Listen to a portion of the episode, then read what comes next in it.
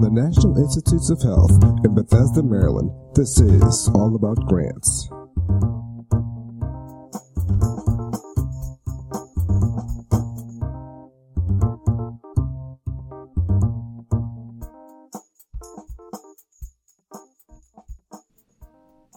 Welcome to another edition of All About Grants. This is Megan Columbus from NIH's Office of Extramural Research, here today to talk about closeout of grants. I have with me Michelle Bulls, the Deputy Director of OER's Office for Policy of Extramural Research Administration. Could we start today by just explaining exactly what requirements are for the grantee for closeout? Absolutely. The grantees are required to submit the federal financial report, the final progress report, and the final invention statement. Okay, so let's break that down a little bit so that we can learn a little bit more about what we're looking for. First, with that financial statement.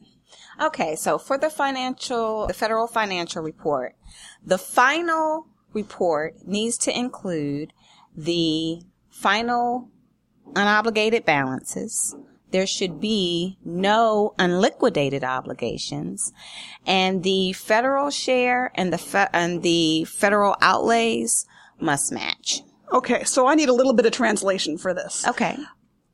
What do you mean by unliquidated obligation? Could you give me an example of what that might be? There are times where they may have subcontracts. The subcontracts may not have been paid out. They may not have submitted their invoices to the prime grantee. And so the prime grantee cannot put that down as unobligated. It shows up as unliquidated because the invoice is out there. The money is slated to be obligated, but they have not paid it because they have not received the invoices back. And what about that federal share versus federal outlay thing? The federal share is the amount that was Okay. authorized under the notice of grant award, and the outlays need to match that. If there is an outlay that doesn't match the unobligated balance, then the thought is that there must be an unliquidated obligation because they haven't outlaid that amount. And so what happens if there's an unliquidated obligation? Um, we cannot close out the grant. Got it. Real briefly, because we'll do another podcast that focuses more specifically on what's required scientifically for the progress report. In general, what are we looking for in that final progress report? We're looking for a list of accomplishments, whether they're positive or negative. We want to make sure that we capture the fact that the grantee did expend the funds toward the goals and objectives of the project. And at NIH, and I know this, I think this differs at other agencies, at NIH, those final progress reports are not public documents. They're not written for the public, they're internal only. So, final progress report. What happens when someone's planning on submitting a renewal application, which you may know as a type 2? Their final progress report is what they would put in the type two. So they wouldn't need to submit it separately as They do not need to submit separately. Even if the grant is not funded, um, because they don't make it through the peer review process, then the NIH would use that final report that's in the type two to satisfy the requirement. So from submitting a renewal application, what about the FFR or the final invention statement? Are those required to be done at closeout? The grantee must submit a final FFR and a final invention statement. And I want to add whether or not there was an invention to report. If there's not one to report, they just need to say none and still report that invention statement.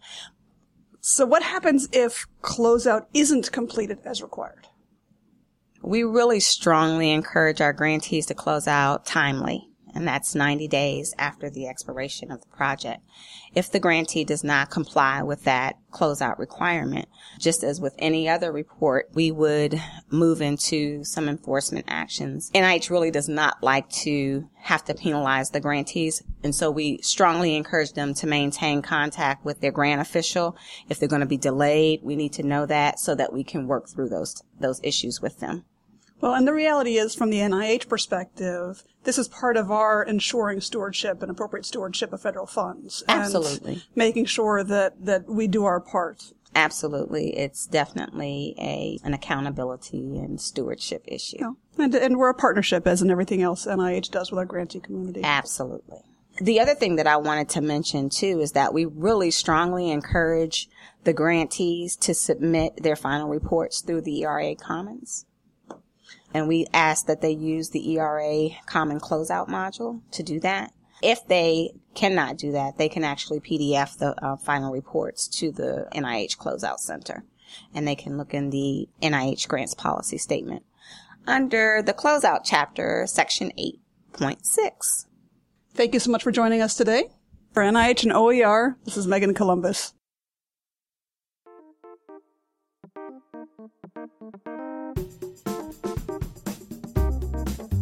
There's more information on award management at grants.nih.gov under the About Grants tab.